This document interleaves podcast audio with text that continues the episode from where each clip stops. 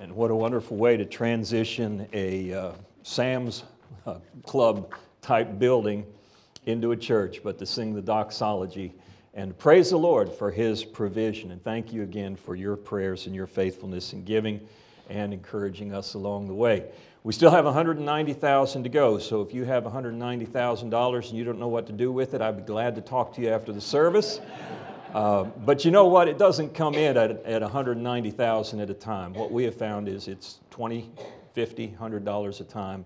And God brought that first 190,000 in, and I know He will bring the remainder of it in. And then we can focus on planting another church out of Bay Life Baptist Church, which is the ultimate goal. Like produces like, churches should be producing churches. And we already have Sandy Bay, picked out to have the Bay Life Baptist Church in Sandy Bay, Jamaica, and Pastor Andrew's already preparing our people for that. So we praise the Lord for that. Um, we do have some magazines. They are hot off the press out in the uh, vestibule. I'd encourage you to pick one of these up. Missions starts at home, and that's what we all ought to be involved in. The next generation of missionaries are not coming from our Bible colleges, they're not coming from our seminaries, they're coming from our homes. You are parenting the next generation of missionaries. Let me encourage you to take one of these and see what you can do in a practical way to teach your children, to train them, and to bring them up in the nurture and admonition of the Lord. You say, Well, not my kid going to the mission field. Uh, that's the problem, folks.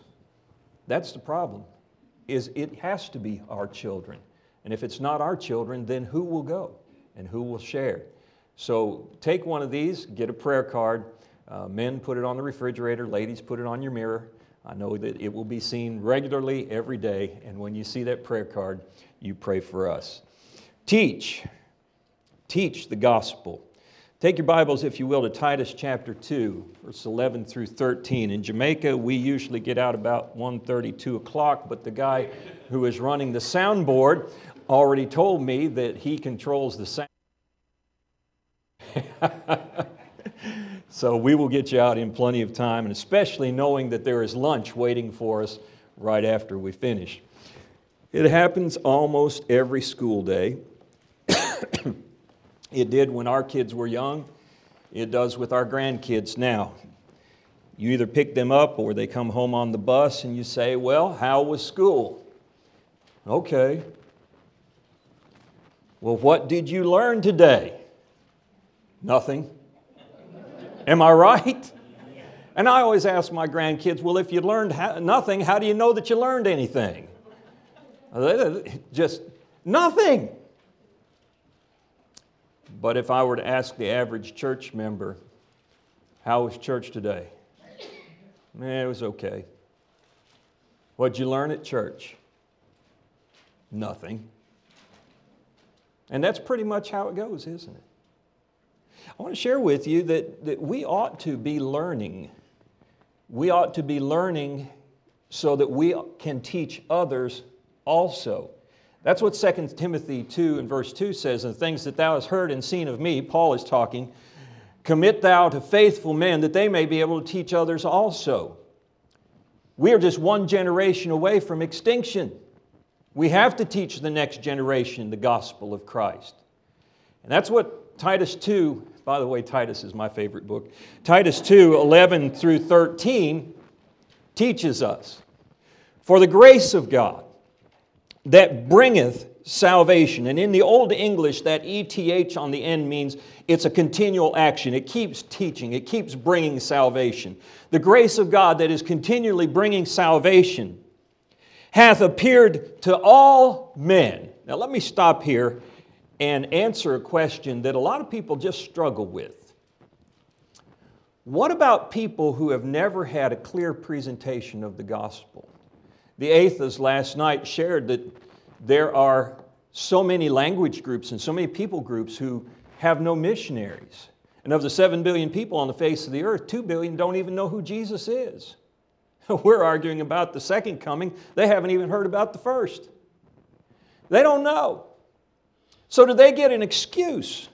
Well, Romans chapter 1 and uh, verse 18 is the answer for that. And, and verse 20 says this The invisible things of God are clearly seen by the things that are made, so that they are without excuse. Now, here's the first answer to the question what about people who've never heard? They have seen.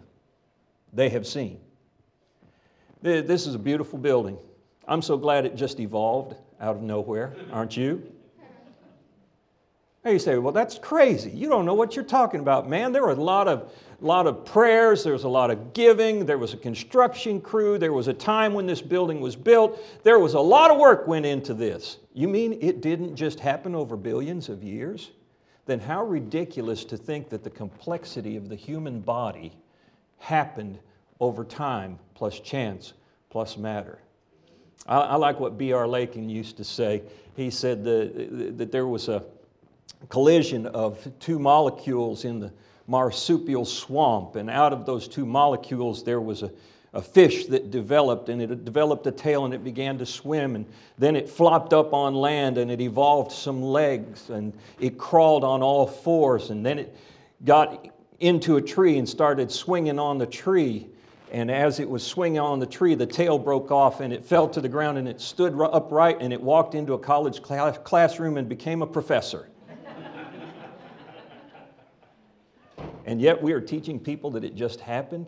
No, my friend, the invisible things of God are clearly seen by the things that are made. You look at a tree, you look at the sky. We stood down in the Bahamas a week and a half ago and looked at the sky from standing on an island, so there were no lights distracting us, and looked at the stars and saw the heavens and said, What a fantastic God. Not only has it been revealed to them by creation, but it's revealed in conscience. Verse 21 says, Although then they knew God, that they did not glorify Him as God. There is that God shaped vacuum in the heart of every man, every woman, every boy, every girl. We are different from the rest of the animal world. We have self consciousness, self awareness. We used to have a dachshund. He's the dumbest animal I've ever seen. He was cute, but he was dumb. And uh, he didn't know he was a dog. I had to constantly remind him he was a dog because he thought he was human.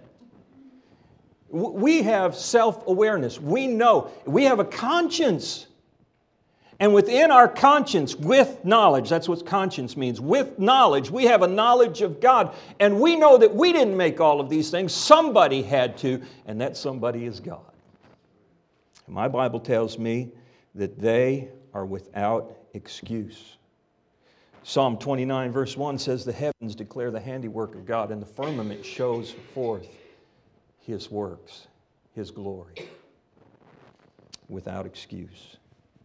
Not only do they have the general revelation of creation and conscience, but they have special revelation through the person of God. John 1:14, the word became flesh and dwelt among us, and we beheld his glory, the glory of the only begotten of the Father, full of grace and truth.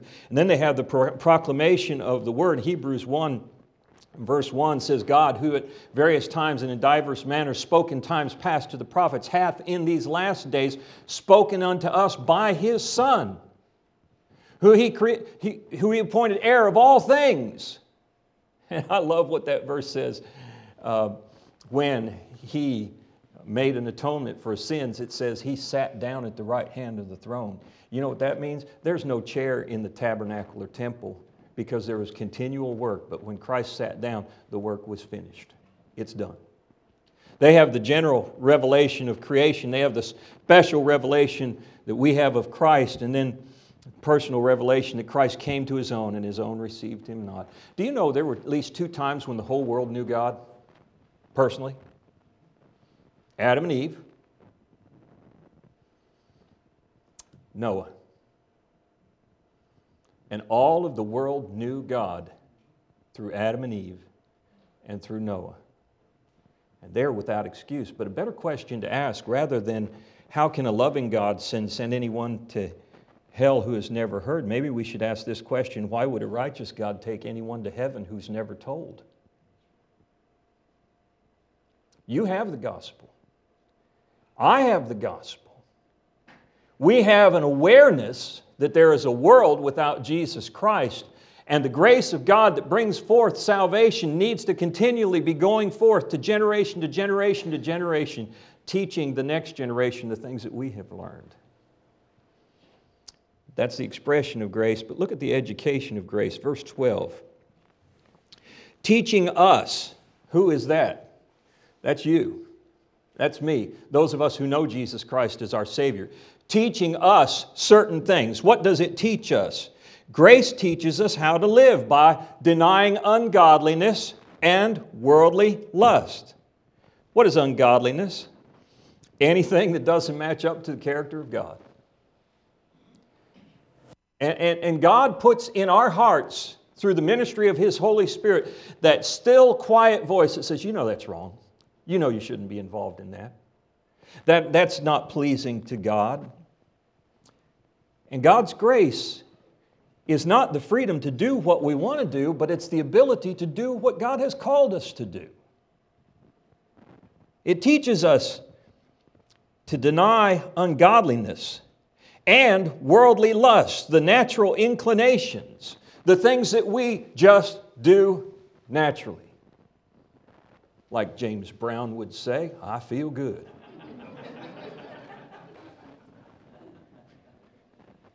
now, listen to me, folks.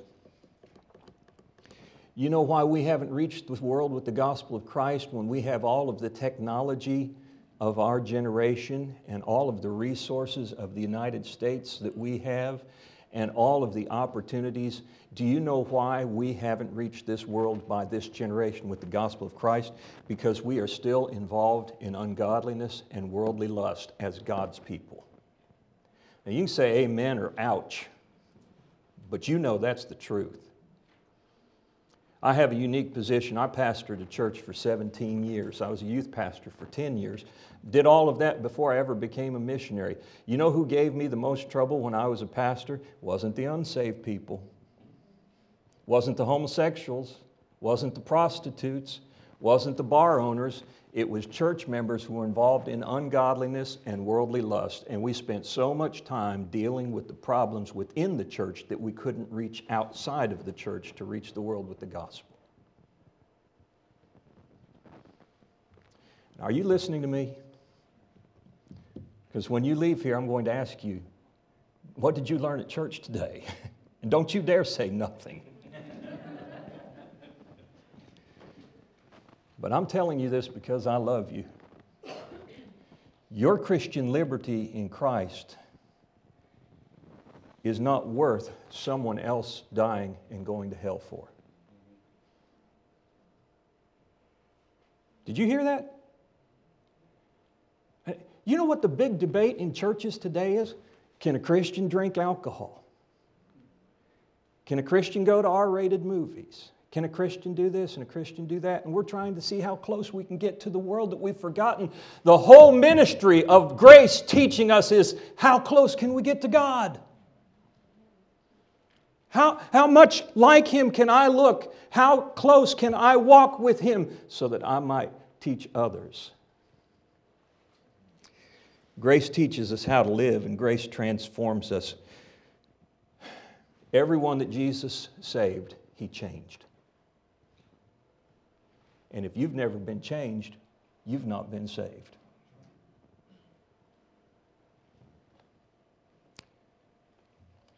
Teaching us that denying ungodliness and worldly lust, how should we live?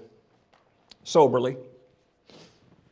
Not as a drunk person who's not aware of his surroundings, but sober as an older person who is fully aware of what's going on in this world soberly, righteously, doing what is right, not what is convenient, not what is comfortable, but doing the right thing, and godly. Godly. Living a life with a purpose that moves us toward God, not away from God. And if I were to ask you, are you living soberly? Are you aware of what's going on in the world? Are your senses open to, to what the current situation is? Are you living righteously? Are you doing the right things on a daily basis? And are you living godly? Are you closer to God now than, than you were a week ago or a month ago or a year ago? Or are you still caught up in the ungodliness and worldly lust? See, I'm not talking about unsaved people. This is talking to Christians. It says teaching us, God's people, to live soberly, righteously, and godly. And then, not only the expression of God's grace in our lives and education teaching us, but there is an expectation that comes with the grace of God that has been presented to us. Look at verse 13, Titus 2 11 through 13. Looking for that blessed hope and the glorious appearing of the great God and our Savior, Jesus Christ. Now, I love this verse because I, I love to use it on Jehovah's Witnesses. I love to use it with the Mormons. Um, I love to use it with Christians who are uninformed. You know what the last part of that verse tells me? The great God, our Savior, Jesus Christ. Jesus is God. And that, this verse and, and hundreds of other verses teach us that Jesus is God in the flesh. And everything that God the Father is, Jesus is. But it also teaches us this He's coming back. Acts, you men of, in the book of Acts says, You men of Galilee, why stand you gazing up into the heavens? What are you looking at? Oh, man, we just saw Jesus go up to heaven. That's what we're looking at. The, the one who promised us the, the kingdom, the one who was resurrected from the dead. Now he's going up into heaven. Why stand you gazing? This same Jesus will so come again in like manner as you have seen him go. He's coming back. Jesus said, uh, Don't let your heart be troubled. You believe in God, believe also in me. In my Father's house are many mansions. If it weren't so, I would have told you. John 14, 1. If I go to prepare a place for you, I will what? Come again and receive you unto myself Second Thessalonians 4. You find two denominations in Second Thessalonians 4. You find the brethren and you find the Baptists. I would not have you to be ignorant brethren. All right, there's the brethren. Concerning them which are asleep, the dead in Christ, that's the Baptist, the dead in Christ shall rise first. Then we which are alive and remain shall be what? caught up together with them in the clouds to meet the Lord in the air. He is coming again. Looking for that blessed hope. Let me give you a definition of blessed hope. Dr. Billy Martin shared this years ago. I've never forgotten it. He said, Hope is the ability to enjoy now something we know that will happen later. Hope is the ability to enjoy now something we know will happen later. When I was a teenager, my sister had a hope chest. It was a cedar chest. You ladies know what I'm talking about? And she put in that all of the things that she was going to need to establish a home. She hoped some man would come along. and he did. And she was enjoying filling that hope chest, the, the, the ability to enjoy something now that you know will happen later. I know Jesus is coming back.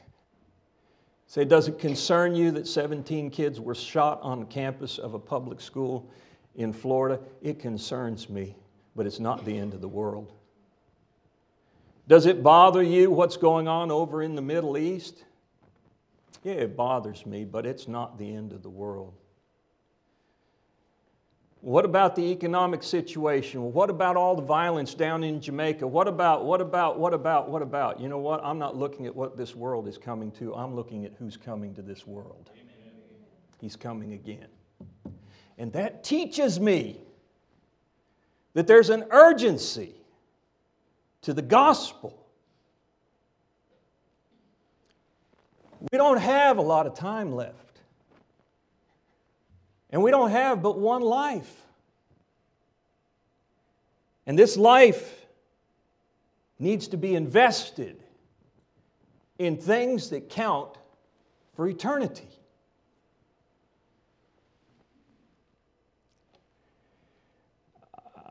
I understand America probably more than most missionaries um, because I've lived the American dream. Uh, when you've been in Zambia for all the years that you were there, life in America goes on. You come back and you go, What happened to the church in America? When you've been in Brazil and uh, you've lived there all your life, living on the Amazon, and you come back and the church in America is concerned with the next new car and the bigger house and a boat and all of those. And none of those things are wrong, folks. Listen to me. I'm not, I like having a nice car. I live in a decent home. Don't have a boat. The, the two best days are when you buy it and when you sell it, right? There's nothing wrong with those things, but when those things have us to the point that we can't do what God has called us to do, then they become wrong. And maybe it's time we learn something from God's Word and apply it. Dr. Allred used to say if there's been no change, there has been no teaching. And God's Word teaches us to change, to be different. So, friend, this morning, do you know Jesus Christ as your Savior? If you were to die right now, could you stand assuredly and say, I know heaven is my home, Jesus Christ is my Savior, and there's no doubt in my heart that I'm going to heaven. If not, the grace of God that brings salvation has appeared to you this morning. You're a sinner. God loved you enough, even in your sin, that He sent His Son, Jesus Christ, to die a cruel death on the cross of Calvary, to suffer to bleed, and to die for you. And if you will repent of your sin, acknowledge it, and repent means to turn, to change, to make a U turn from your sin, and say, Lord, my sin sent you to the cross. I don't want to do that again. And I believe that Jesus died for me, and I accept you as my Savior. Then the grace of God will appear to you this morning, and you can have eternal life. You can leave knowing that heaven is your home and Jesus Christ is your Savior. But the greater portion of the message this morning has been to you, Christians. Have you learned anything? What did you learn at church today? I hope that you can say, I learned that I need to deny ungodliness and worldly lusts. I need to live soberly, righteously, and godly in this present world. And I need to live in light of the fact that Jesus Christ is coming back and he's coming back very soon. And I'm going to be different because I've learned that today. I picked this up a few years ago. I don't know where I heard it from, so if you quote it, you can give me the credit, okay? That'll make me look all the smarter. But no, I didn't originate this. But if someone hears the gospel and accepts Jesus Christ as Savior, that's God's business. It's on Him. He'll save them, He'll take them to heaven. If someone hears the gospel and rejects Jesus Christ, that's their business. Friend, if you, if you die without Christ this morning, you have no one to blame for hell except for yourself. God didn't send you there. He made every provision for you to go to heaven. You sent yourself there. So if they hear the gospel and accept, that's on God. If they hear the gospel and reject, that's on them. But if they never hear the gospel, that's on us. That's our fault. That's our responsibility because in Matthew, Mark, Luke, John, and in Acts, we've been told to go. To go into all the world and to share the gospel. So, what did you learn in church this morning? Do you need to receive Christ as your Savior? Today's your day. This is the time. Are there some things, Christians, in your life that you need to change? You need to be different. Then repent of it, ask God to forgive you, pray and ask for His help, and get accountable with someone and begin to walk in light of the soon coming of Jesus Christ. Pray with me. Lord, thank you for your word. It's quick, it's living, and it's powerful, and it cuts deep. But we need that. I needed it. Help us to be different for having encountered your word today. For the soul that doesn't know Christ as Savior, help them to receive Him. For Christians who haven't grown in their learning, help them to make changes and to be different for encountering your word. And we'll thank you for it in Jesus' name. Amen.